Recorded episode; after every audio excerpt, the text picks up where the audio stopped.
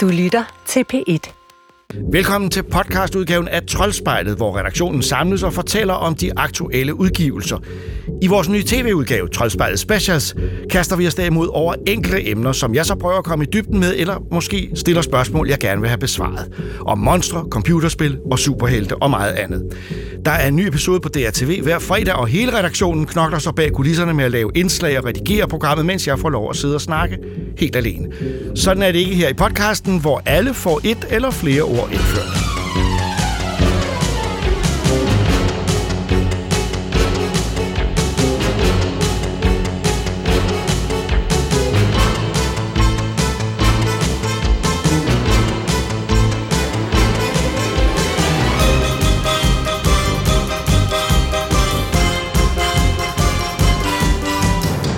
fire år siden den danske spiludvikler Frackle udsendte spillet Europa på PC. Et spil om at bryde regler og tænke anderledes i en verden, hvor alt er vendt på hovedet og tyngdekraften ophævet. Nu er spillet så kommet i en ny opdateret version til Nintendo Switch. Troels og Christoffer har prøvet Europa.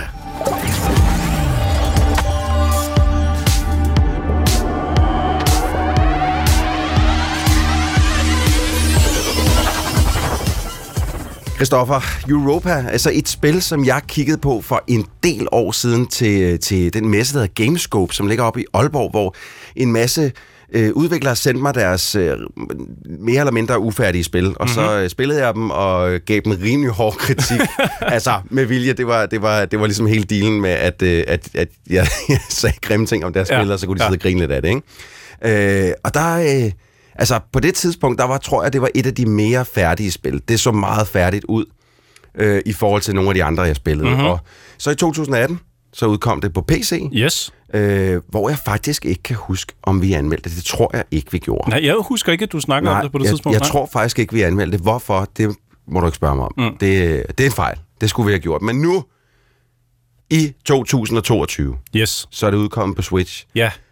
Hvor, hvis jeg skal sige det, så er det det rigtige tidspunkt at anmelde det på, fordi det spil er perfekt til Switch. Ja, det, det er jo et Switch-spil, ja. Helt ærligt, det synes jeg faktisk, det er. Det er oplagt ja. til den øh, konsol, fordi at det er sådan en, sådan en puzzle, ja. sådan en mindbending puzzle. Noget, man skal bruge lidt tid på, og det, må ikke, det behøver ikke gå for hurtigt, og man kan bare sidde og hygge sig. Ja. Øh, man skal ikke, det er ikke Twitch-gameplay eller noget som helst andet, men man lander...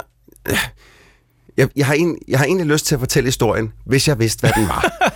ja, ja, ja, det må du endelig øh, meget gerne gøre, fordi jeg, altså, jeg er også lidt i tvivl. Ja, altså man, man, jeg kan sige så meget. Spillet starter med, at du ligesom ser øh, øh, et stort billede af, jeg vil tro det er Paris, fordi at der er et Eiffeltårn, mm-hmm. der står i midten. Og lige pludselig så vender billedet ligesom på hovedet, og så begynder Eiffeltårnet og en dele af Paris byen at falde nedad. Ja. Øh, fordi det er vendt på hovedet, og så vil det jo være opad, ikke? Ja. ja.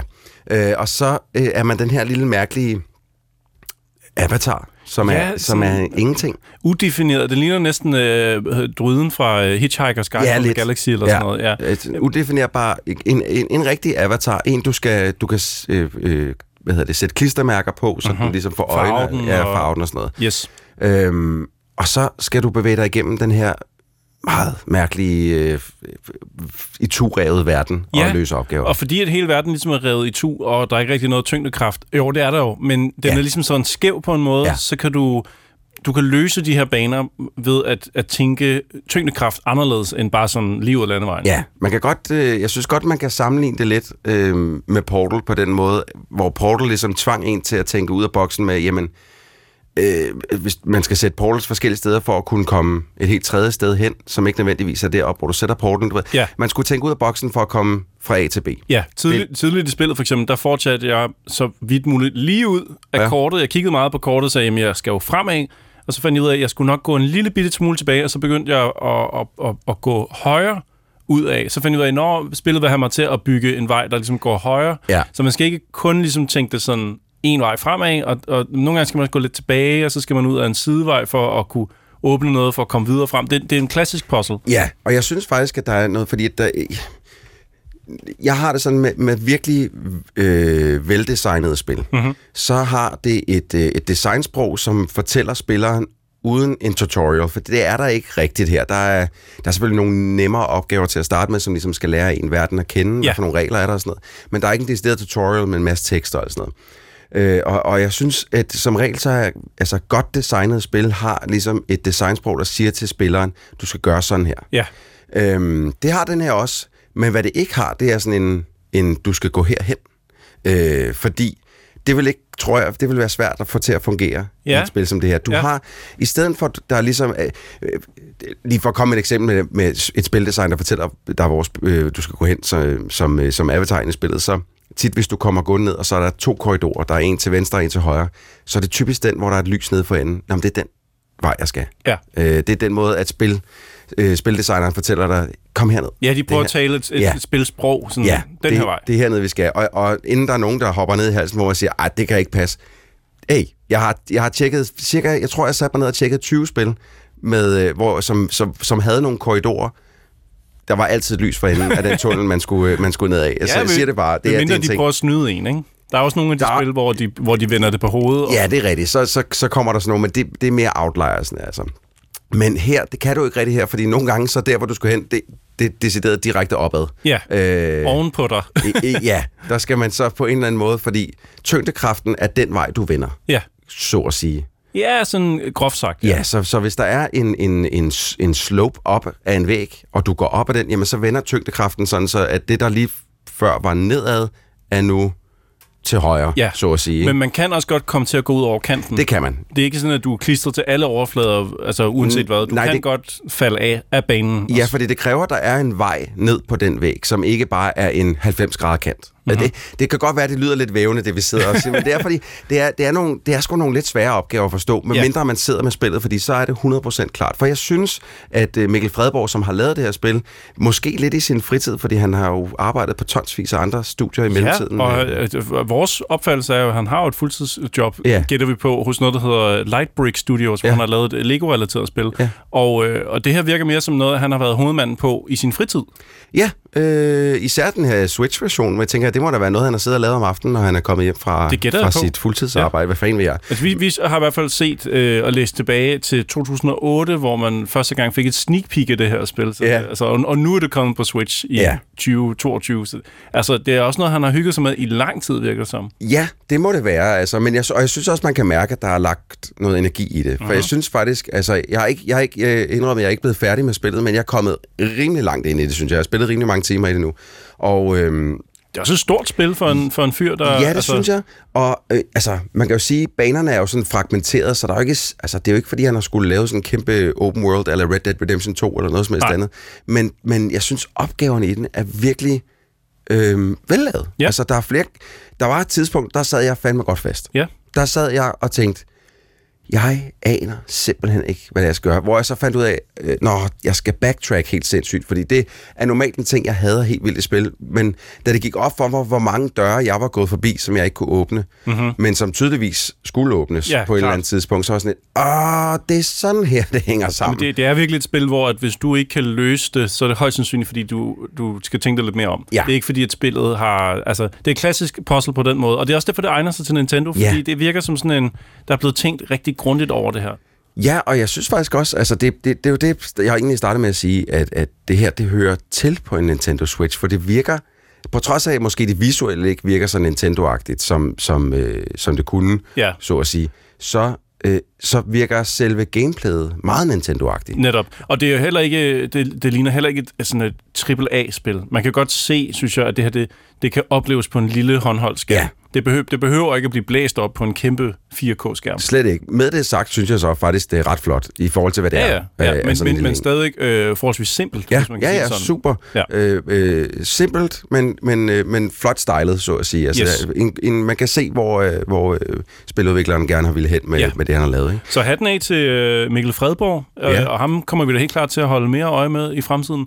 Øh, fordi hvis han har flere af de her spil op i ærmet, han kommer til at lave de næste 12 år, eller Bestemt, men 14 år. Han har, han har gang i nogle ret fantastiske ting, synes jeg. Det var ham, øh, øh, nu skal jeg prøve, Journey hedder det, øh, det Lego-spil, som han lavede, øh, som han har været tech lead på øh, for Lightbrick Studios. Jeg tror nok, det hedder Journey.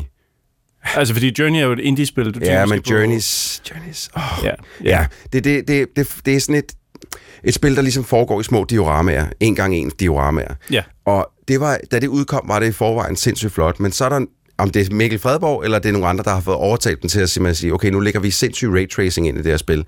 Og det er ikke bare sådan, nej, men det er kun skygger, eller det er kun lys, eller det er kun ambient occlusion. Nej, nej, nu tager vi alle raytracing-effekterne ligger ind, som jeg tror, når det, når det er alt sammen, så er det vist path tracing, man kalder det.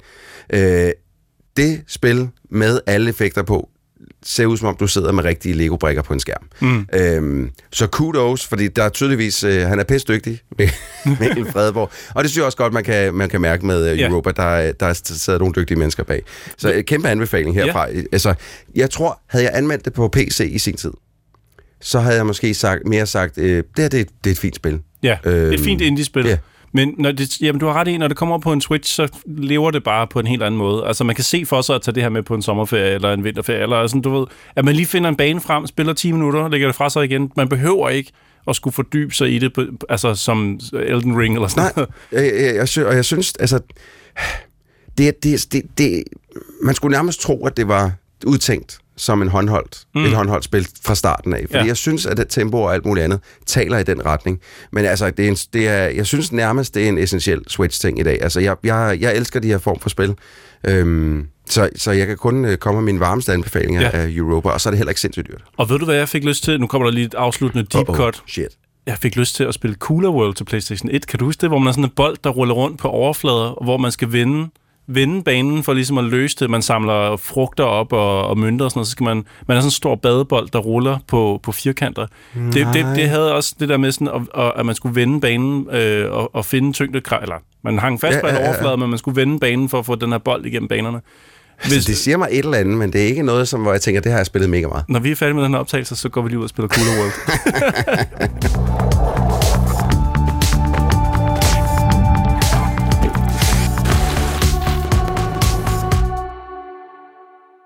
Marvels utrolige figurgalleri består ikke kun af superhelte.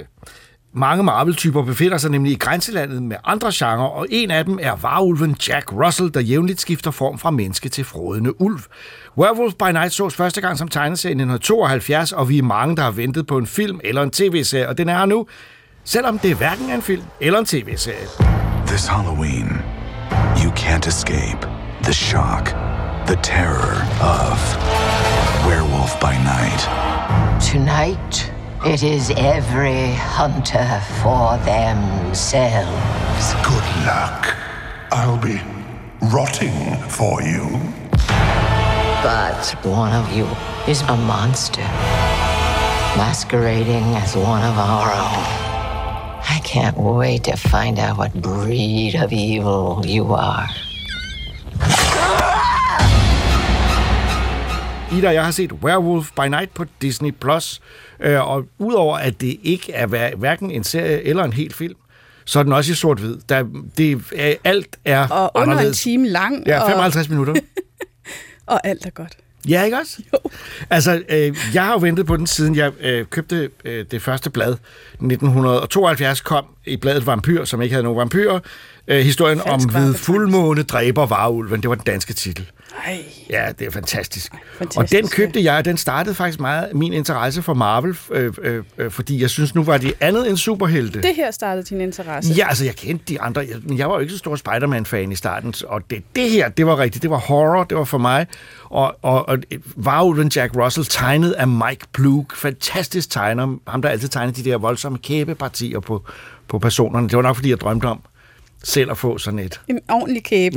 det er nemlig rigtige mænd, ja, har store det. kæber. Og den er pludselig blevet filmatiseret, og det er i et nyt format, som hedder Marvel øh, Specials. Special, ja. Og øh, ligesom Troldspejlet Specials, det er en de tendens, de følger. De, har, ja. de følger med, Jacob. Ja, det gør de. De holder øje med os. Øh, så er det altså en, en lille historie, ja. men det er lidt øh, en, en lille spillefilm. Men de har jo lavet den til os. Ja. Det er virkelig den følelse, jeg har.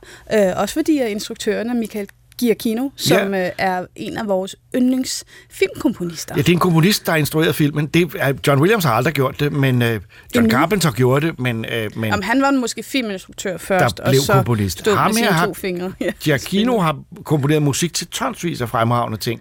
Og nu også til den her film, som så er i sort-hvid, og er en kærlighedserklæring både til øh, varulve-genren, til den gamle tegneserie fra 70'erne, og til øh, de gamle Universal Horror-film, fordi det er, det er så meget en film. Og til sindssygt mange ting, altså, og den er visuelt fantastisk. Selvom den er i sort-hvid, så leger den med lys og skygge, og man, jeg, altså, jeg var helt lykkelig. Jeg synes, det er så flot.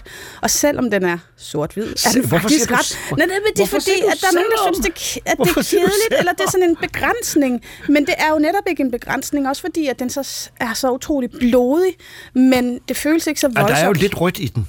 Der er lidt rødt. Der er en Bloodstone, Ja. hvor jeg faktisk troede, sådan, at det er en af de der Infinity Stones, for jeg var lidt i tvivl Nå, om, fordi det var Marvel. hvornår Ja, ja. den, øh, Ej, den her det serie, eller den, den her minifilm foregår. Øh, men jeg tror faktisk, den foregår i vores tid, uh-huh. selvom den har sådan et nostalgisk. Og det er jo, lad os lige fortælle lidt om, hvad der egentlig foregår, fordi at øh, Ulysses øh, Bloodstone er død, og han har øh, den her sten, Mhm. mm-hmm. som er øh, en, han har... Det, det er sådan gået i arv åbenbart i den her familie Bloodstone, og øh, så kan man ligesom bedre slås mod monstre. Det giver en nogle gode kræfter. Men han er altså død, og så indkalder hans enke en masse monsterjæger for ligesom, okay, hvem skal have den her sten? Øh, og så er det virkelig, at tingene tager fat der. Det er vildt sjovt. Og en af dem, han indkalder, er Jack Russell.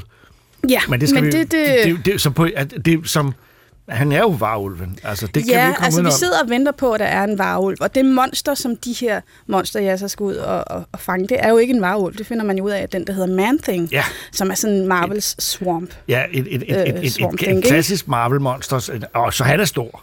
øh, voldsomt stor, men, men, øh, og, og, øh, fantastisk, men vores hovedperson er jo varulv. Det kan vi ligesom ikke, det kan vi ikke lade være med at Der er spoile, fordi det er det, det handler om, og ham. det, det ved man. Ja, der er også noget med ham, fordi han kommer, og han virker ikke som en, der har slået over 100 monstre ved bestemt Han er sådan lidt, øh, ja, øh, sådan lidt sød og sådan lidt, øh, sådan lidt, lidt nervøs anlagt og, og, og, og venlig i modsætning til de andre monster, ja, som er ekstreme og ekscentriske og sådan noget. øh, han bliver også spillet virkelig perfekt af Gal Kassir Bernal, som er en af mine yndlingsskuespillere. Ja, og det, der, er du, der er du så heldig, at, den, den, den, øh, det er jo sjældent, at man ser en skuespiller, synes jeg, gå så meget perfekt ind i rollen, så jeg kan ikke lade være med at tænke på, at det her er en tv-special, men jeg vil gerne have mere, vil man ikke altså? Jo, det vil man, men jeg kan jo også forstå, at han jo også har været en del af, hvad hedder de, Midnight Something Something, nogen, sammen med, øh, med, med, med Moon Knight og med Scarlet Witch. Jeg læste i, at der er en eller anden gruppe. by Night. Ja, altså, han har været med mange forskellige grupper. universer. Jeg har ja. for eksempel også et, et Dracula-blad, hvor han er op imod Tomb of Dracula. Altså, han har blandet, altså alle Marvel-figurer blander sig med hinanden. Det er jo helt, det er jo hele pointen. Og det der med en varulv, der ikke kan styre det, altså, det er jo ikke bare ved fuldmånen, det er jo bare hele tiden. Og når man mindst venter det, det er en- en fed idé, synes jeg. Den, den elsker jeg. Øh, Jamen, han påstår jo, at han har godt styr på det, ikke? Og så er det sådan, øh, ja, jo. Ej, men jeg synes simpelthen, og jeg, øvrigt, jeg er også meget vild med øh, enken til, til ham her, Ulysses øh, Verusa, bliver spillet af Harriet Harris, og jeg var bare sådan hvor er det, jeg har set hende hvor henne? var det? Hun er modbydelig og fantastisk. Og så er det Bibi for Frasier, som, hvor hun også er frygtelig, fordi at det er Frasiers agent, som hver gang hun kommer på sådan, øh, og hun er sådan, Og det er hende, der presser Fraser til at gøre ting mod sin vilje, sådan med at sponsere ting og sådan noget, som han skal bruge, for han skal bruge penge. Nå, ja, hende kan jeg da godt huske. Ja. det synes jeg var meget sjovt castet. Åh, oh, ja. Det er langt væk. Men, ja, hun, øh, det, men, det, men det er det samme rolle. Nej, Ja, det er, samme, det er det faktisk. Så altså, Fraser møder Werewolf by Night. En usædvanlig konstellation, men intet, intet øh, er, jo, er jo umuligt i Marvels univers. Altså, jeg synes, den er et, et, et, et frisk pust øh, i en række øh, superheltefilm og serier, hvor man kan sige, tyngden bliver større og større i nogle af dem, og, og filmen bliver længere og længere. Og det her er jo virkelig den gammeldags B-filmlængde. En time, og så kan man fortælle historien. Og den fortæller historien, og der er ikke noget pjat, og øh, øh, Ej, man... den, ah, den har altså glimt i øjet. Ja, og, øh, helt sikkert. Ulysses Bloodstone, han genopstår fra de døde, ikke? For ligesom at... Ja. Ja.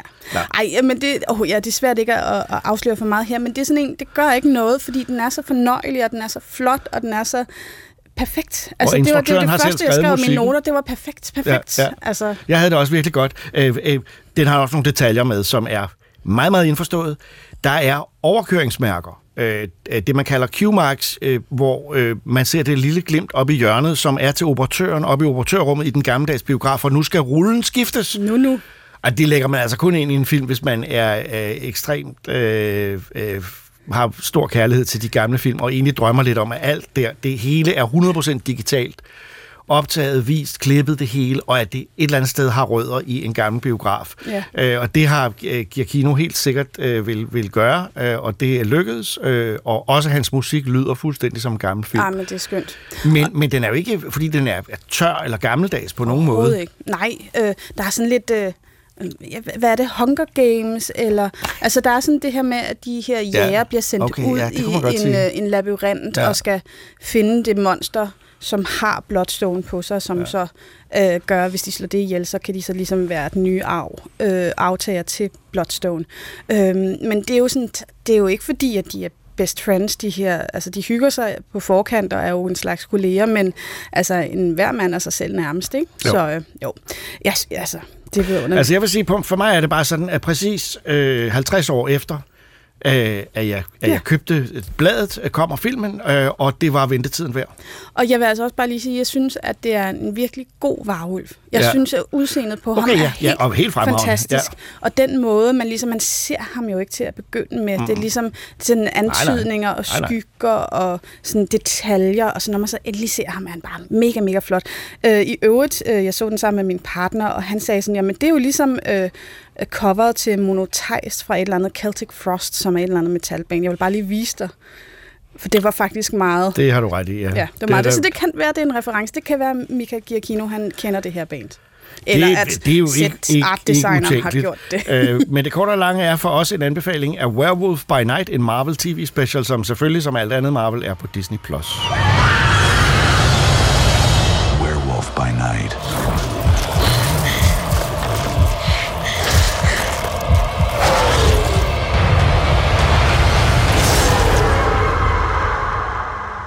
Nu vi er ved Marvels monstre, så er der jo også Dracula. Han har haft sin egen Marvel-serie siden 1972, men Bram Stokers figur har jo været set i utallige afskygninger, og han er nu også hovedperson i en ny italiensk tolkning med tegninger af den dygtige Fabrizio Destorides.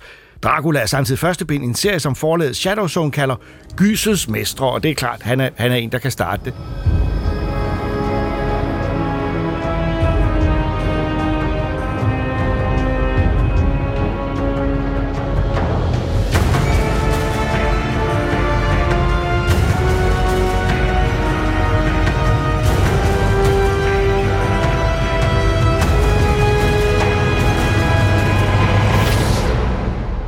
Den gamle serie øh, øh, øh, kom øh, faktisk samtidig med Werewolf by Night på dansk Dra- Dracula, som var vampyrernes eget blad.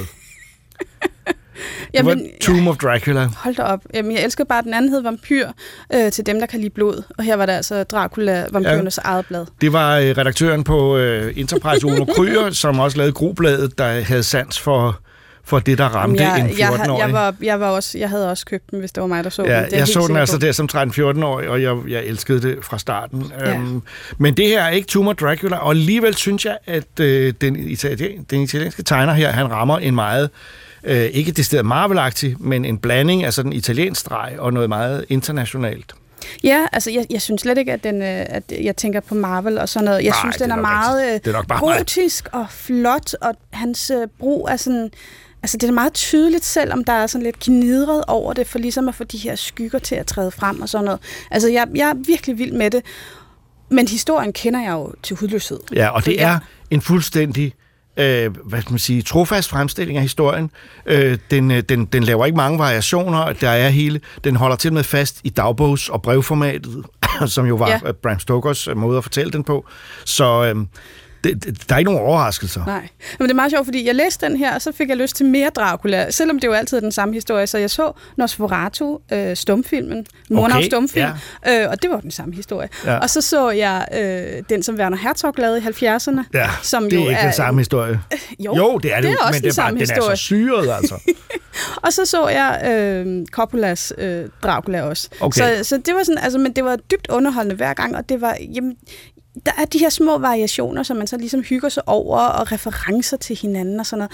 Jamen, det er bare, det er bare skønt, og jeg kan godt lide Dracula. Ja, altså, og, og man kan sige, at forsidstegningen antyder, synes jeg, et slægtskab til Nosferatu-filmen øh, med hovedpersonen, hvor han er sådan Ja. en høj, slank, uhyggelig type. Ikke, ikke Christopher Lee i virkeligheden, og heller ikke Bela Lugosi, men mere Max Schreck, som spillede ham i den. den tænker, han kunne hedde Max Schreck. Der er jo faktisk lavet en film, der hedder Shadow of the Vampire, som Den er er, fantastisk, som handler om om optagelserne af Nosferatu, hvor det viser sig, at, spoiler, øh, Dracula er, øh, ham der, Max Schreck er vamp- vampyr. Ja. Jeg vil også virkelig varmt anbefale den. Desværre er den ikke tilgængelig på nogle streamingtjenester, så man er nødt til at at have den på, på gammelt medie. Men, øh, men det synes jeg jo også, altså nu sidder vi jo også med tegneserier, fordi vi godt kan lide de her medier, have det fysisk. Og altså, det, jeg synes simpelthen, at den var, den var fed og uhyggelig. Øhm, jeg synes, at den der, altså, det der uhygge, der er ved Dracula, man, han, er så, han er så venlig som greven. Man er egentlig lidt fascineret af ham. Og alligevel så, her er der for eksempel, at cigøjnerkvinden kommer og siger, du har stjålet mit barn. Du har taget mit barn. Giv mig mit barn. Og han er bare kold. Han er, Han er iskold. iskold. Han, han har slet ikke hjerte, og det har han vel teknisk set heller ikke rigtigt. Nej. Det er i hvert fald gået i øh, stå. Og jeg synes også, at den er sådan, er sådan hele det der sådan lidt øh, seksuelle, erotiske Ja, er erotisk. element. Og det er jo noget det, italienerne kan i tegneserier, og den er jo rent sort-hvid, og det, det kunne i mange tegnere have svært ved at håndtere, men, men italienerne har jo det der, øh, den der øh, stil i deres utallige tegneserier, som, som vi har, som indimellem udkommer på dansk, så Dylan Dog for eksempel, øh, detektivserien, og øh, sådan noget som, som øh, Hugo Pratt og hans serier, de er sindssygt gode til at arbejde i sort-hvid. Ja. Øh, der er, det, det er meget tydeligt, hvad der foregår, og som du siger, det er, der er også et erotisk tilsnit, og det, det er jo ikke så mærkeligt, fordi Dracula er altså en historie om noget, noget erotisk af en eller anden art, og, og, og hvis man ikke har det med, så Ja, så at det mangler der forkert. noget, og Ja. det har der også været problemer med nogle af de tidlige film, fordi der var man så øh, øh, bange for censuren, at man ikke rigtig kunne, kunne vise, hvad det er, Dracula foretager sig i virkeligheden. Øh, men, men det, øh, og det er ikke, fordi den overdriver det, men den har det med i historien som et vigtigt element, at Dracula rent faktisk falder for Jonathan Harkers øh, kone, og, øh, og, og forsøger at øh, omforme ham til vampyr. Ja. Men altså, jeg sidder her og kigger på altså, det, det her sådan lidt gotiske gravsted på kirkegård, hvor at, at træerne er helt tydelige, og så gravstenene lyser op på den måde, at det sorte ligesom er gnidret ud, og sådan, det er simpelthen bare, altså det er super lækkert. De lyser de her illustrationer, selvom det er i sort-hvid. Ja, så med, med, med andre ord, øh, forvent ikke en overraskende øh, ny Dracula-historie. Det er Bram Stokers Dracula i en italiensk tegneserieudgave, øh, og fra os, øh, det udkommer fra forlaget Shadow Zone, og fra os en, en anbefaling, og man kan sige, at vi kan godt tillade os, synes jeg, at glæde os til de næste album i serien, øh, Ja, Gysels Mestre, Mestre. altså hvis de har den samme høje Ja, ja, standard, så vi synes jo- jeg virkelig, det er en, en god tilføjelse til, til, til, til de her monstre, som vi jo kender og elsker. Og det er jo ikke i, skal vi lige sige, det er ikke i stort albumformat, men snarere i bladformat, øh, og det synes jeg er et godt format til den her type historie.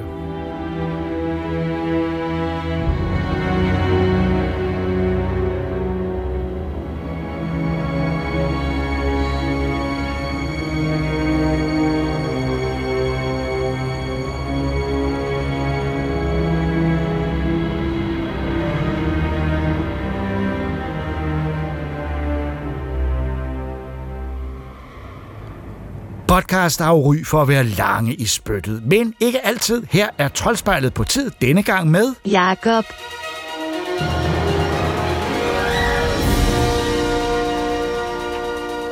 Forskeren og formidleren og astrofysikeren Tina Ibsen har lavet en bog om Mars. Og Mars er jo et fantastisk emne, fordi der er ingen af de kendte planeter, som er omgivet af så meget mystik og så mange myter. Og ideen om, at der nok er kanaler på Mars eller monstre på Mars og alt muligt.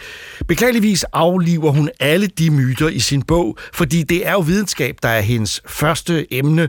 Øh, så selvom bogen hedder Myter, Magi og Missioner, så handler det om, at, øh, at det der, vi håber på med monstre deroppe, det skal vi nok ikke regne med. Jeg, jeg må indrømme, jeg tror hende selvfølgelig ikke helt, men det er en fantastisk underholdende og spændende bog om Mars, specielt hvis man som jeg har været fascineret af den som fiktionsplanet, øh, fordi så får man altså virkelig mange af, af de videnskabelige ting på plads, og også historien om, hvordan øh, vi har været deroppe og prøver at komme deroppe og snart skal være deroppe. Så bogen om Mars, myter, magi og missioner er min anbefaling, en bog af Tina Ibsen.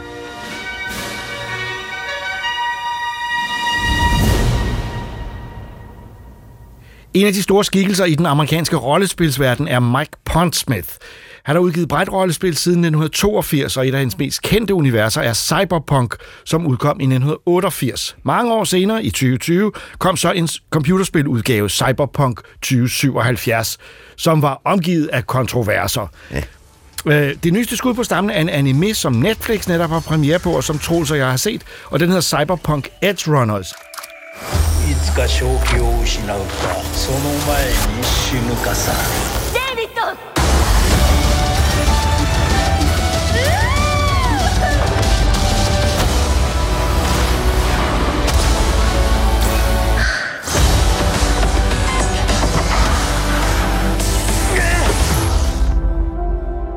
この世界で名を残す方法はどう生きるかじゃない。どう死ぬかよ Der har jo ikke så meget kontrovers, øh, fordi spillet, det var alle mulige problemer med, om skidtet virkede. Ja, øh, spillet virkede jo ikke, da det kom ud. Nej. Det var ikke færdigt. Men det gør den her nye serie. Ja, det må man sige. Altså, der er nu, streaming er jo også bare streaming. Øh, Der, er ikke så meget, der kan gå galt, når først den er Ej, færdig. det. Men det er altså en anime-serie øh, på... Øh, ja, hvor mange episoder er der egentlig? Der er otte det tror episoder. Øh, og den er lavet med... Altså, det er primært japanere, der har lavet det, men der er et polsk studie, der er involveret også. Og jeg vil sige, det er noget af det fedeste, jeg har set i lang tid. Det vil jeg også sige. Altså, et, alle de, gør- vi har jo snakket øh, om her på redaktionen, Jacob, hvor du især har snakket om, at der er sgu meget animation, der ligner hinanden. Der er meget, det, det, det bliver også lidt kedeligt. animeret. Det, det, man kan ikke kende den ene fra den anden, men, Men den det er her- meget markant. Den, altså, ikke bare i, i stregen, øh, synes jeg, den er markant, men også i, den, øh, i de billedkompositioner, som den vælger, med ekstreme close-ups, øh, Ja, ja, ja. ja. Men, men sådan sjovt nok helt ud til venstre i billedet, øh, mærkelige samtaler, der foregår i den forkerte side også, hvor man sidder, til, man sidder hele tiden lidt på stikkerne, Ja. ja. og sådan, hvad, hvad, hvad, hvad er det nu? Nu sker der noget interessant igen. Ja. Og vi er jo i en fremtidig verden, eller i et dystopia med ja. korruption og kriminalitet og alt muligt. Og vores hovedperson, David, er... Ja. Øh, Davido. Øh, ja, ja, ja, og det er med D. Øh, Ja, det er det. øh, han, bliver, han bliver ramt af en øh, tragedie, kan man sige, ja. og øh, det er første afsnit, Ja. øh, og første afsnit er meget gribende, øh, og han vælger så at prøve at blive det, man kalder edge runner, som er øh, en, hvad skal man sige, budbringer af øh, af, af ulovlige ting. Det kan være øh, stoffer, men også især ja. teknologi. Ja, ba- ba- bandemedlem kan man vel også kalde det i sådan men, det, termer. men det, de handler med, er jo implants, Ja, altså tekniske Chrome, implants. som ja, de kalder det. Ja, Mega fed måde at sige noget rigtig kedeligt på. Så Ja. du skal have noget mere Chrome, mand. Ja, netop. Og det vil sige en ekstra hånd, Ja. eller øh, øh, en arm, eller en implant af en Ja. ja. art.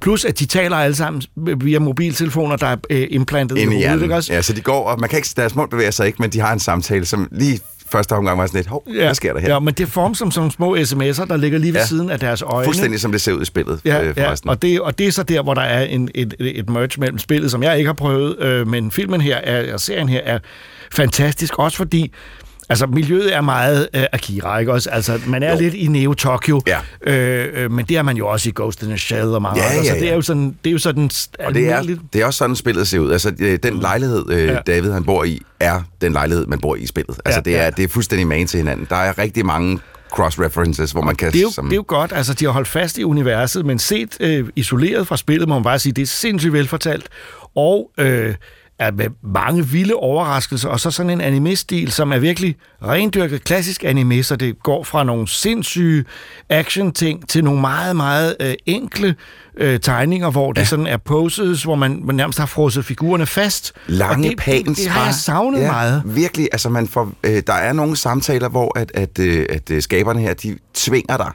til at lytte efter, hvad der, er, der foregår, fordi billedmæssigt, der foregår der ingenting. Alting står stille. Meget, meget subtil lille pan, og så hører du alt, øh, alt dialogen. Ikke? Øh, super, fedt, super fedt. Især efter... Øh, øh, hvor mange gange har du grinet igennem den her? For jeg har grinet rigtig meget. Det har jeg også, fordi der får, der, er altså, som jeg sagde til dig på et tidspunkt, at der, jeg havde set lidt længere end dig, og vi snakkede om det, at det, der sker en masse skøre ting, sagde jeg. Det er sådan, jeg ved, wow, det er vel nok skørt, men jeg kan ikke bruge andet ord. Det er sindssygt, det der foregår Ja. imellem. Og det, der er både bifigurer, der gør tossede ting, og humoren er meget med til at ophæve den der, øh, altså det der, at det, det, det dystopiske og det, det, det, det, det melankolske og det deprimerende, fordi det virker som om, at de, selvom det er frygteligt og brutalt, så har de det også sjovt på en Ja, ja, mærkelig måde. men jeg kan ikke lade være med, sådan, altså, med dialogen, øh, og den, altså, de, de har navne for, i stedet for at sige, at det er en nørd eller et eller andet, noget, Ja, som engang ja. var, var, var et skældsord, så, så kalder de hinanden, når de gerne vil sige noget grimt om hinanden, for gonks. Ja. Øh, og de har også ordet chrome der. De bruger en- i det hele taget, øh, deres, deres ordforråd er lidt anderledes end vores er. Og vi, vi har jo set den på japansk, Ja, fordi det præcis. synes vi, man skal. Det skal man, det Ja. synes jeg også. Øh, øh, men det, det, jeg har virkelig grinet mange gange. Der, den første gang, hvor jeg sådan lige var altså, virkelig højlydt grinet, helt ned i maven, det er, øh, da øh, øh, Main, en af øh, lederne i den her lille bande, eller Edge Runner bande, eller hvad man skal kalde det, han likviderer en, øh, en henchman på så gro- grotesk vis med at øh, stikke en shotgun helt ind i maven på ham, og så skyde ham, sådan, så hans blod bare spreder sig over 100 meter. Men Troels, det er jo ikke Er morsomt. Det kan man da ikke grine Det var eddermame sjovt, fordi det var så sindssygt. Altså, og så, og, øh, det er især ham main her, som virker lidt, øh, også når man tænker på den tid, vi lever i i dag, virker lidt gammeldags. Han sidder virkelig og, og griller øh, David om, hvad, har du været sammen med, med hende, Lucy? Hvad, Ja, hvad sker ja. der for det? Hvad? Og han, Men den, den, "Ah, den er, det det på en eller anden måde er den også meget, øh, meget sådan uskyldig på Ja. sin egen måde. Der er noget, noget fantastisk over det. Nu har jeg kun set fire episoder indtil videre. Ja. Og jeg må indrømme, jeg skal se alle otte, men jeg har ikke tænkt mig at, at brænde dem af lynhurtigt, fordi det- jeg vil jeg godt kan- nyde dem. Jeg bliver nødt til at bare... Ja.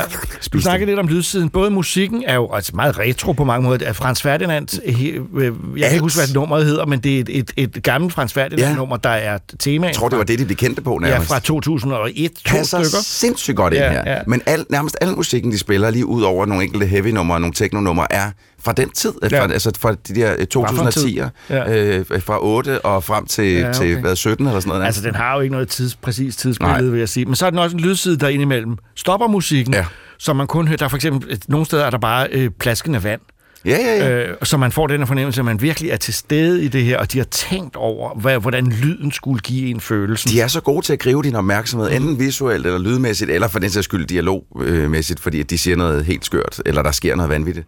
Øh, jeg, jeg, jeg kan stadig, jeg, jeg, har helt, jeg har simpelthen ikke helt fundet ud af, Øhm, eller nej, undskyld, inden jeg satte mig ned og så den, så kunne jeg ikke helt finde ud af, hvordan en anime-serie havde fået en million spillere til at vende tilbage til Cyberpunk og 2077. det siger du, de har, det ved man. Det var noget, jeg læste på internettet den anden dag, og der var flere outlets, der skrev det, så jeg tænker, den er nok god nok det her. Men de uh, CD Projekt Red, der har lavet uh, Cyberpunk 2077, har simpelthen set deres spillerskare stige og stige og stige, efter den her serie kom ud. Nu har jeg set seks afsnit, og jeg forstår det faktisk godt. Jeg har lyst til at spille spillet nu. Det her, det er jo ligesom en manual på, hvordan du skal spille det spil. Hvad du, hvad, hvad, Hvem er du?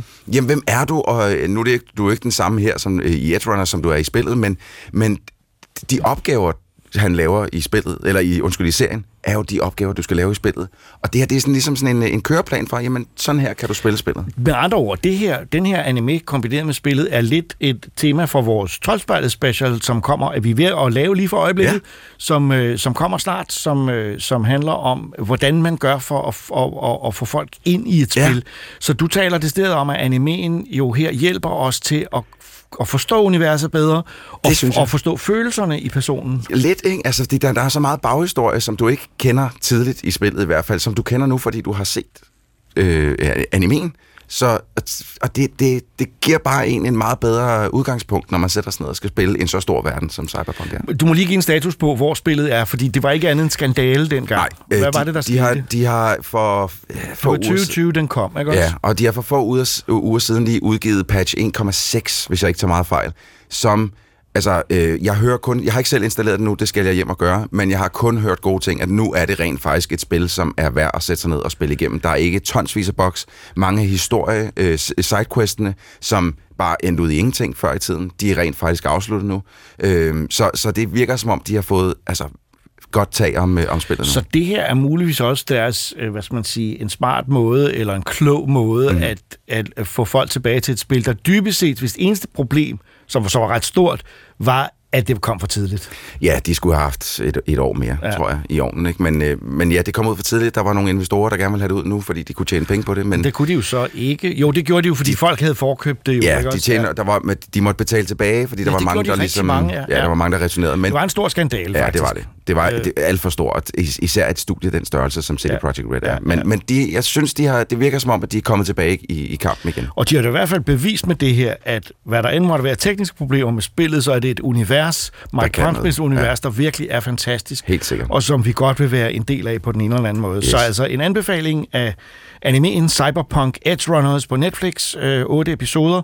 Øh, og på sin vis også lidt en anbefaling stadigvæk af spillet Cyberpunk Ja, 2077. det, det er vel først nu, at anbefalingen kan komme, fordi det så vidt jeg ja. husker, så øh, var det din søn og jeg, som der sad og, og var lidt hårde over for det, det fordi det, det faktisk ikke var. virkede. Ja. Men, øh, men nu kan man jo rent faktisk sige, at det er nu, man skal ind og spille. Altså, jeg sagde til mig selv helt klart, de skal, det skal bare have lidt tid. jeg tror ikke, at de ved, hvad de laver. Nej, altså, det, var, det var for tidligt. Det var for tidligt. Nej, men det korte og lange er, øh, øh, jeg synes, det er fedt, når vi har den øh, kobling kobling af de forskellige medier, og øh, Edge Runners er måske et af de bedste eksempler. Så det tror jeg, ja.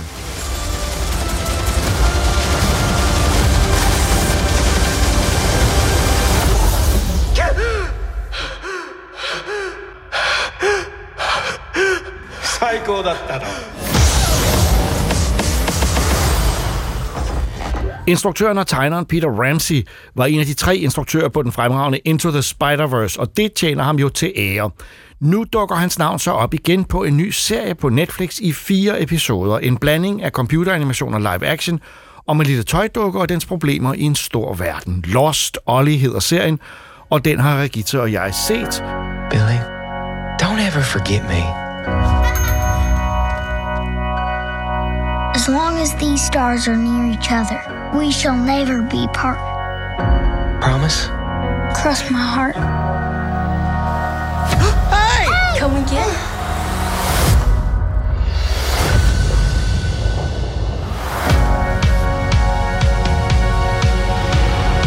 My best friend Billy, he could be out there looking for me. Ollie!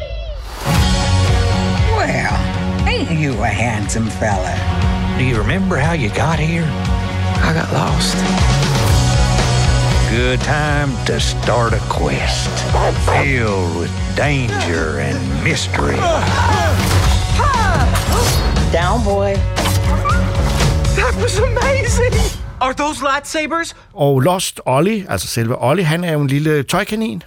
Ja, han, øh, det, han ser jo nuttet ud, og det gør mange af de andre bamser også. Men øh, det her, det er ikke en børneserie. Nej, men altså, det er jo også fint nok, for Troldspejlet podcast er jo heller ikke for børn, men den er lanceret som en børneserie, er og der det. står 7 plus. Øh, men måske skulle vi fortælle lidt om handlingen. Altså, altså Olli der, vi starter med, at han bliver fundet, at han er- ligger på sådan et hittegårdskontor, eller sådan et sted, hvor Han der er, en, glemte en ting. genbrugsbutik. Ja, det er det, Ja. Øh, og en lille pige vil gerne have ham med hjem. Hun synes, han ser sød ud. Ja, det gør han også. Ollie kan ikke huske noget. Han ved, han har en ejer, der hedder Billy, en dreng. Men ellers så kan han ikke rigtig huske så meget. Og ham vil han selvfølgelig gerne hjem til. Så han, vil ikke, han har ikke lyst til at tage med pigen hjem. Nej, og, og, og, og så former filmen sig og serien sig faktisk som et, øh, et flashback, eller et forsøg på langsom flashback til, hvad der egentlig er sket. Hvorfor han er havnet øh, i genbrugsbutikken, øh, og det vil sige, det er en, en, en film, hvor han søger efter sin fortid og sin rigtige ejer. Ja, der dukker nogle minder op øh, ind imellem hos, øh, hos Ollie, og han fortæller så ham her Soso, en klovn, der gerne vil hjælpe ham med at finde Ja, han er også i genbrugsbutikken. ejeren. Øh, og Rosie, som øh, også er sådan en, en vild øh, lyserød bamse, øh, som også øh, hjælper til.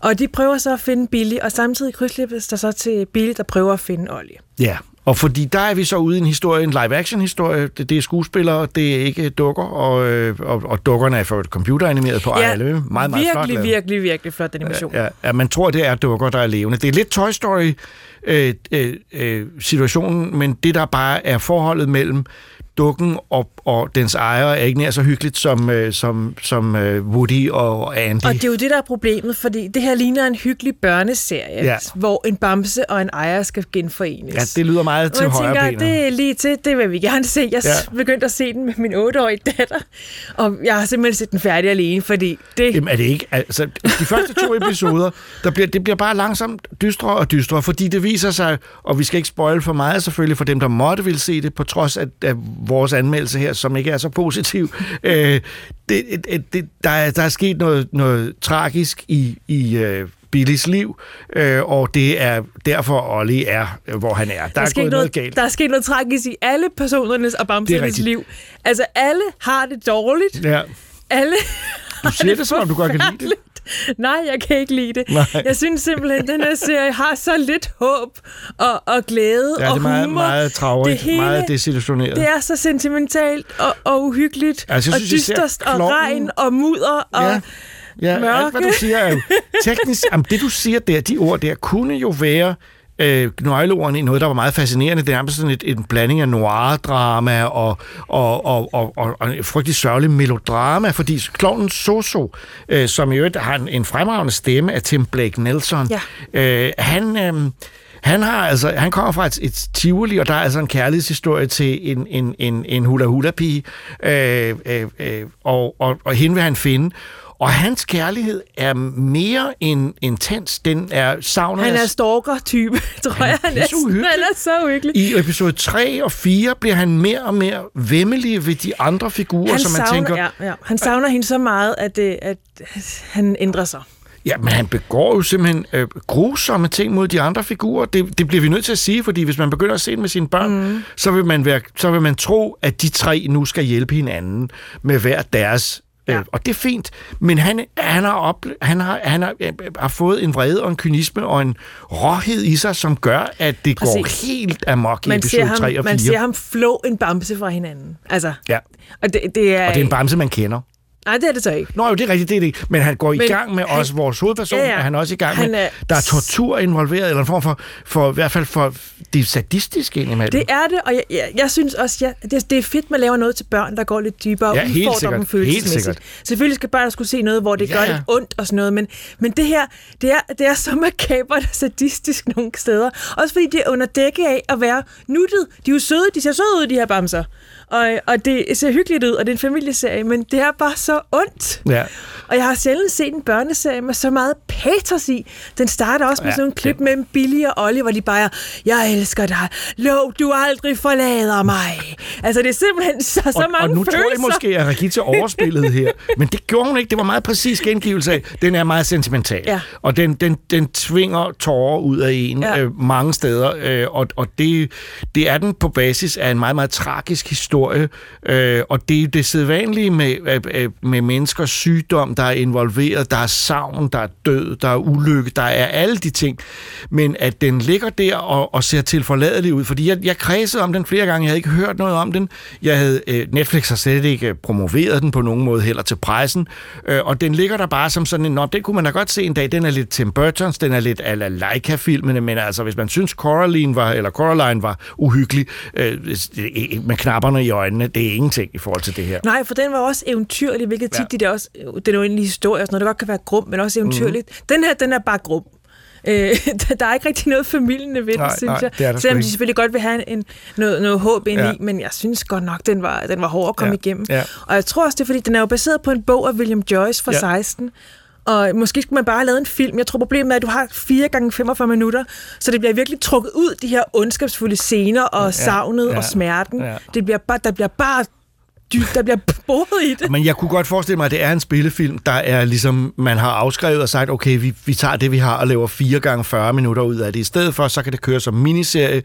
Uh, man kan sige, forfatteren, uh, uh, uh, hvad hedder det? Uh, William Joyce. William Joyce, er, har jeg vi stødt på en gang før, og det er faktisk også uh, uh, sammen med, uh, med instruktøren ja. uh, uh, Ramsey, Peter Ramsey, nemlig, uh, hvad jeg synes er den dårligste DreamWorks-film, jeg har set, den der hedder Legend of the Guardians. Ja, er eventyrlige vogtere på ja, dansk virkelig, virkelig skrækkelig ja. film om, om tandfeen og forskellige andre myter. Der, uh. Den er baseret på William Joyces bøger om Jack Frost også, ja, og, sådan og de totalt kaotisk ja. film.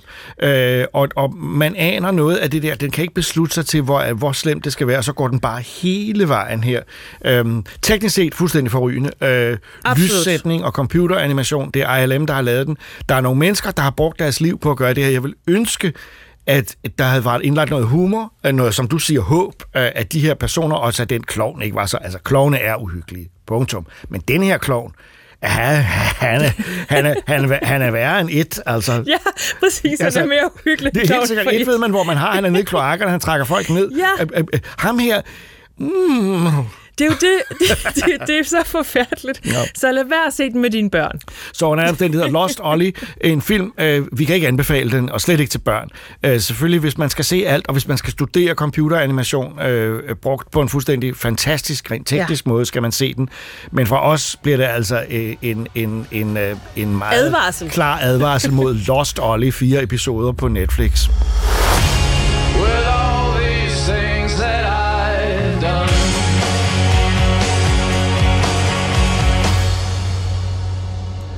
Den svejsiske kunstner H.R. Giger døde i 2014, men efterlod sig en verden af ubegribelig og skræmmende skønhed. Hans design af xenomorfen i Alien-filmen er det mest kendte, men han lavede meget andet. Et computerspil med samme udseende som Gigers værker er oplagt, og her er det nu. Troels og Christoffer har kigget på Scorn.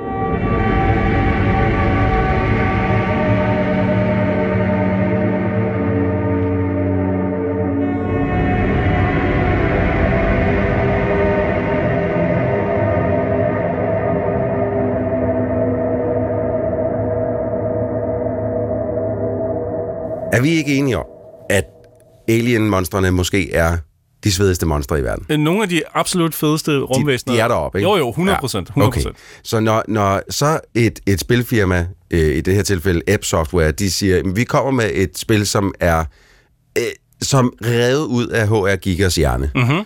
Altså, it gets my juices flowing. Det er en til en jo, som at se, altså, lad mig sige, et, et udsnit af en Alien-film, og så bare blæst op på 6.000 procent. altså, det er altså makset ud jo. Det er helt spil. sindssygt, øh, hvor meget App Software har, har øh, taget design cues fra HR Giga, hvilket de heller ikke har lagt skjult på. Altså, Mhm. det har de været ude at sige, men det, vi, vi elsker ham, og vi har lavet et spil i hans ånd, Det er jo nærmest salgs, altså punktet for Ja. det her spil. Det er, hvis, kan, du, kan, du lide, kan du lide, hvordan en alien ser ud? Hvad hvis man så beklædte et helt, indersiden af et helt spil med, med det. med en alien? Ja, og så bare i hudfarver i stedet for. Mm. Er super Ja, det er jo ulækkert. så det, fordi jeg synes også, at, at der er nogle meget altså, voldsomme paralleller til Cronenberg også. Der er, Ja. ja. der er klart noget Videodrome og noget... Ja. noget altså, Især Videodrome, ja. Alt Øh, hans body horror er jo egentlig... Altså hele den der altså, menneske og maskinen, der smelter sammen. Ja. Ja. Meget Cronenbergsk. Jo, er øh, helt enig. Altså det, det øh, igen, øh, nu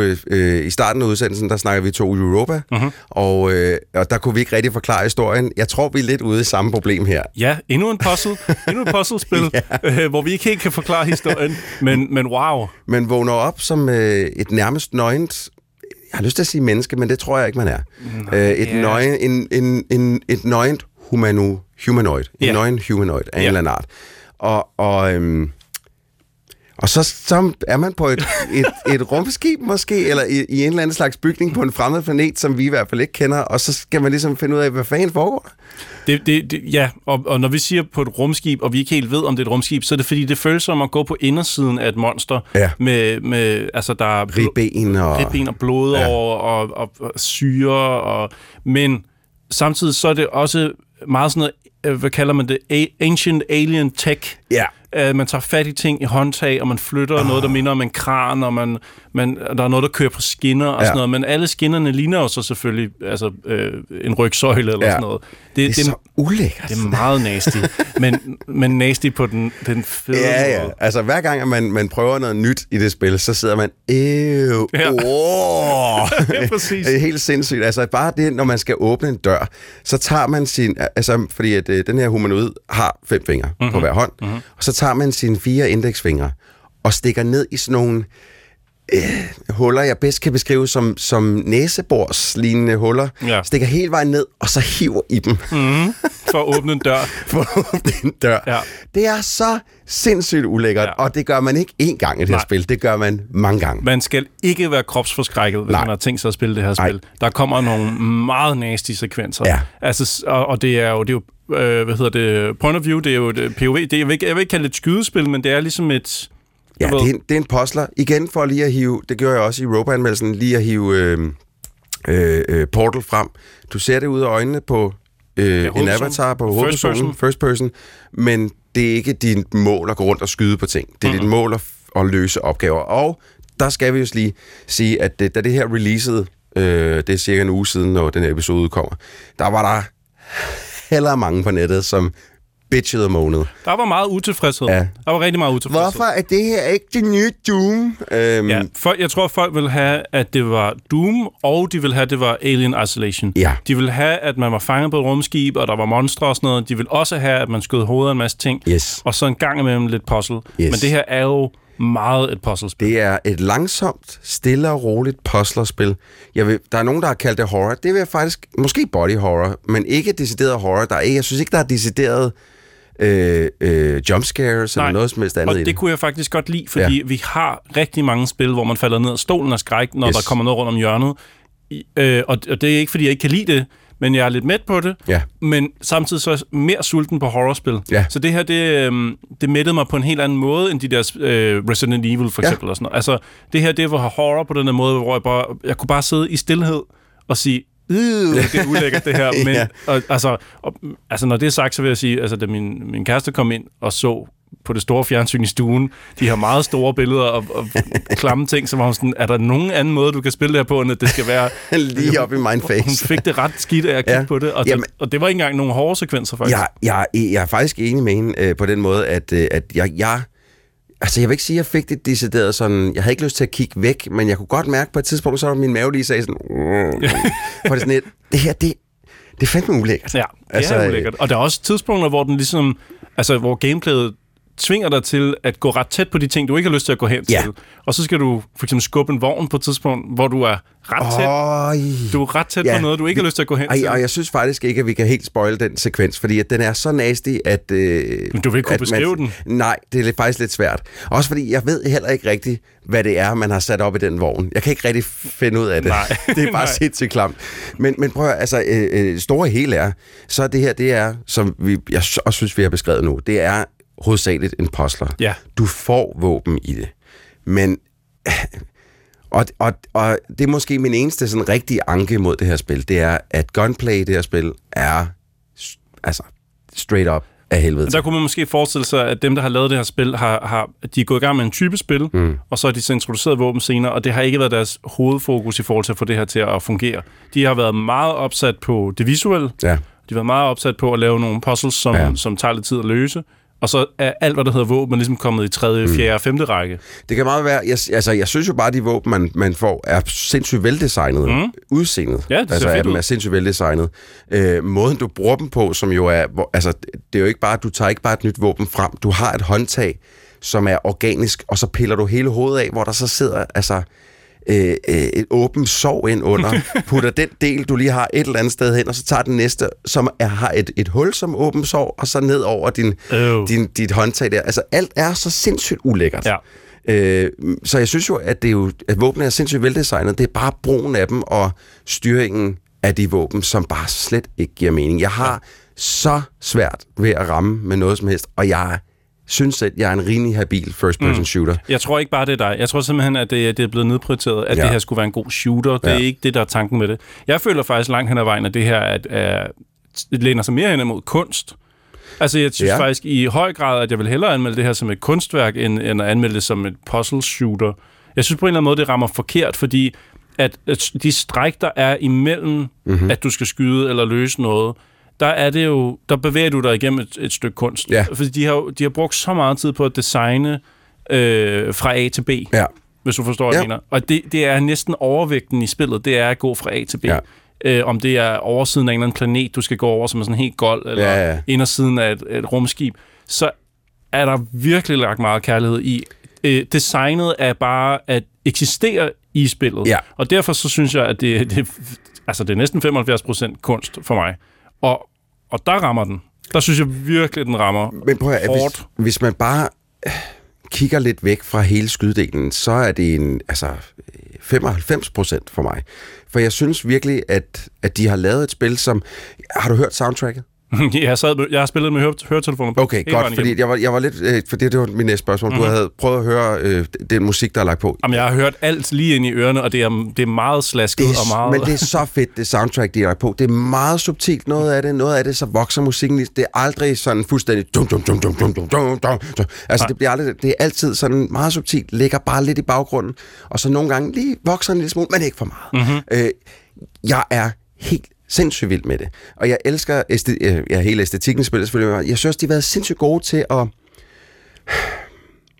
Der er jo det, som der hedder øh, volumetric fog. Altså, der, der bliver lagt tog ind i spil. I gamle dage var det for at gemme, at at, øh, Ja. at din konsol eller computer ikke kunne rendere længere, så lagde du bare noget tog ind. Yes. sådan, så du ikke kunne se, at der var helt tomt ude i horisonten. Smart. Øh, og i dag, der bliver det jo bare der bliver det jo brugt, ligesom man gør i film, til ligesom at give det stemning. Det er vanvittigt velbrugt i det her spil. Der er flere gange, hvor man kommer ind i store kamre øh, med et... At lige det, jeg kan huske lige nu, der er der, øh, hvad, jeg, hvad jeg tænker måske er et hjerte af en, eller anden art, som hænger i midten af sådan et rum med en masse sådan kant, altså tubes, der går ind i til højre og venstre. Og når du så kommer længere, når du kigger længere og længere op, jo mere tåge bliver det, men den der tåge er sådan nærmest... Øh, blood mist. Mhm. Forstår du, hvad jeg mener? Ja. At den, er sådan, øh, den har en syg farve, den tog. Så man kan ikke lade være med sådan et... Det er fandme flot, det her, mand. Yeah, Men det, er noget du, helt i vejen. Du fanger det fuldstændig. Vi sidder jo mere her og beskriver, hvad vi har set i spillet, ja. end, øh, end vi snakker om de puzzles, vi har går på, oplevet. Ja. Øh, og derfor så synes jeg, at det her, det er, skoven er en oplevelse. Ja. Skoven er, skoven er stemning. Skoven er ligesom at, at få lov til at, at, at bare Altså fordi Alien-filmen, hvis du skal være ærlig, så dvæler de jo faktisk ikke meget ved Gigas designs. Det er jo ikke fordi, jo, altså jeg ved sådan noget Prometheus og sådan noget, så begynder der at være lidt mere af det, ikke? men det skal vi ikke dvæle for meget ved. Min pointe er bare, at her der får du lov til bare i dit eget tempo Ja. at bevæge dig igennem en verden, som er, altså som jeg nævnte tidligere, mega meget giger. Ikke bare sådan, om der er lige et monster derude et sted, som ligner lidt det design, det er makset fuldstændig ud jo. Og jeg vil sige også, øh, bare lige for at snakke om spillet på et teknisk, fra, et, øh, fra en teknisk side af, det er, det kan, altså, jeg føler sgu nærmest, det kan køre på en kartoffel. Du har spillet det på Xbox, har jeg? Ja, ja, Ja. ja. ja den nye Xbox Series X. Ja, jeg har spillet det på en, øh, en PC, hvor jeg tænkte sådan lidt, uh, det er, det er, altså alt, hvad jeg har set fra det her spil, så sindssygt flot ud, så jeg tænkte, øh, kan jeg vide, om min computer kan køre det i 4K med, Ja. med all the bells, bells and whistles. Øh, den hjerner lige igennem det, altså den skærer igennem det som, som, som smør. Og selvom jeg ved godt, jeg har en stærk computer, så fik jeg, altså det, det yde, det spil er virkelig godt optimeret. Mm-hmm. Men man skal så også sige, det er meget lineært. Ja. Altså det, selvom man lidt føler, at man kan gå flere veje hele tiden, så er der kun én vej, du Ja, kan gå. der er kun en vej, og ved du hvad?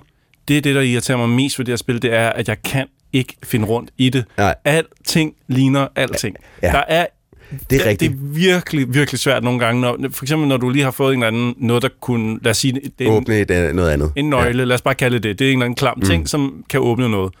Hvor man så går hen med den ting. Ja. Du har ret i, at det er meget lineært, men det rør, du så putter den her dibedems ind i, ikke? Ligner jo alting i spillet. Øh, Så ja. jeg går rundt langs med alle vægge og kigger på alle rør og tænker, hvor er der noget, jeg kan åbne her? Altså, hvad, altså Jeg tænker, du specifikt snakker om den øh, nøgle, som kommer i fire dele, så at sige. Man skal rundt og samle sådan nogle per- perler sammen. også det, ja. til ja. Men for eksempel også der, hvor man pludselig har en, en afrevet arm, som skal ind et sted. Og der tænker jeg også bare sådan, hvor, det, jeg står med en arm i et eller, andet, et eller andet univers, jeg slet ikke Yes. forstår, hvor jeg er henne, og Se. så finder man et eller andet nedløbsrør eller sådan noget af hud, som man så putter... Altså, Se, der tror jeg jo faktisk, at der, der har vi to, vi har, øh, vi har, vi har øh, angrebet den opgave fra to forskellige sider af. Fordi mm. jeg fandt den dør, som man skal bruge den afrevet arm til først, og fandt ud af, oh, okay, øh, der er to øh, der er ligesom to mekanismer til den her dør. Ja. Jeg har kun to arme, jeg skal bruge et par arme til en af de her. yes. Godt. Så må vi finde ud af, hvordan får vi fat i en arm. Og så kom vi til, at jeg fik fat i den afrevede arm, så vidste jeg lige præcis, hvor den skulle bruge. Jeg synes, det var værre med den der, med den nøgle med de fire perler i, fordi mm. du, skal, du skal samle en perle fra sådan nogle stationer, Ja. og dem skal du samle fire af. Yes. De der fire stationer skal du ud og finde rundt omkring i den her bane. Og så skal du finde tilbage til det sted, hvor den nøgle skal bruges. Ja. Det tog mig lang tid, fordi det, det- det lignede hinanden. Og der, der kan man sige, at andre ting er, om det er et byggesæt, du sidder og laver på dit spisebord, eller om det er et spil. Så typisk så vil spildesigner jo lægge noget ind, hvor det en korridor er blå, og en korridor er gul. og Eller der er lys for enden af tunnelen. Som Ja, er, men det her spil, det hele er bare hudfarvet, eller Ja. man skal sige sådan maskinhudfarvet. Ja. Ja. Altså det hele er nasty, og det er jo sådan, det skal være. Ja. Men det er godt nok også svært nogle gange at finde ud af, hvor har jeg været, Ja. hvor, hvor den her elevator, den kører derop og sådan noget. Fordi de, de giver dig jo, der er jo ikke nogen, der siger noget, der er ikke nogen undertekster, Intet. der er ikke et kort. Du får stort set ingenting. jo. Nej, altså Øh, man skal finde ud af alting selv. Men det er rigtigt. Øh, det, er, det kan godt være lidt svært at finde rundt i. Øh, jeg synes nu, altså... Jeg synes aldrig, at banerne bliver så store, så det bliver fuldstændig umuligt at finde rundt i dem, men, men det, det, det er rigtigt, der har været et par steder også for mig, hvor at, øh, sådan lidt, åh nej, hvor er jeg henne nu? Altså, jeg har siddet fast øh, fem gange. altså virkelig sådan fast, hvor jeg bare, nu har jeg tjekket alt. Nå, Og det tog øh, glæden ud af det for mig, fordi jeg, jeg er helt klar på at løse puzzles og alt, hvad det vil give mig.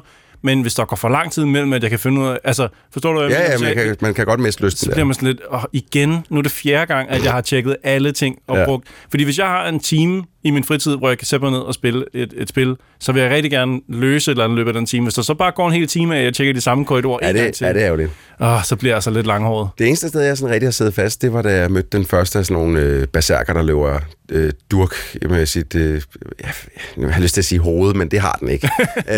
øh, løber ind i en og, og smadrer mig. Jeg har ikke nok energi til at klare den, så den, det, det var ligesom, der, der sad jeg fast i lang tid, fordi jeg vidste simpelthen ikke, hvordan jeg skulle komme ud med. Mm. Det har helt konstant været fjender, der har taget livet af mig, fordi at gunplay er så dårligt i det. Ja, Altså, ja. øh, men, men altså, øh, gigantisk anbefaling fra min side i hvert fald. Ja. Især også, fordi det ligger på Game Pass. Øh, så hvis man allerede er eller abonnerer på det, så er det bare at gå ind og downloade det og Mhm. mm-hmm. spille det. Øh, det. Jeg tror, for mig er det det mest interessante spil, der er kommet i år. Er det rigtigt? Du Ja. er helt derom? Ja. Altså visuelt vil jeg godt give dig ret. Det her, det, jeg, jeg er så glad for det her spil, fordi det giver mig noget, jeg ikke mm. har fået før. Mm. Øh, ja, altså indholdsmæssigt har jeg fået det før, men visuelt, jeg føler ikke, jeg har været i den her verden før, ja. og jeg føler, jeg har lyst til at, at starte spillet op igen efter den her optagelse, ja. og, og, og, og blive ved. Jeg er slet ikke færdig med det her spil. endnu. Jeg har lyst til at Jamen bare gå- rundt i de her gange. Jeg er så klar på det. Det, det, man har lyst til at bare egentlig altså, tage alt gameplayet ud, og så bare et kamera, ikke? og så stille og roligt bare flyve igennem alt det, øh, alt det geometri, som Ja. de har lavet for, at- for at lave det spil her. screenshot og hænge op over Ja. sofaen. Ja, uh. Det kunne godt være, jeg skulle gøre det.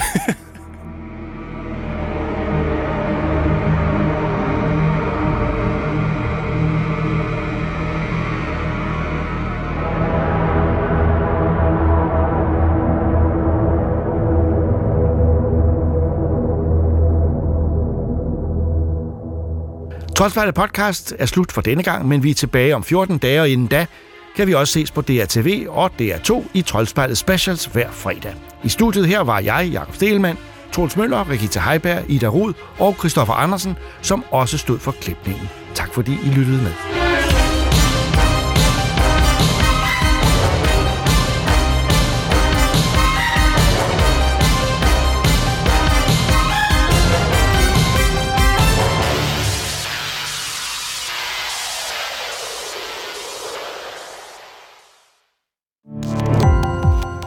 Gå på opdagelse i alle DR's podcast og radioprogrammer. I appen DR Lyd.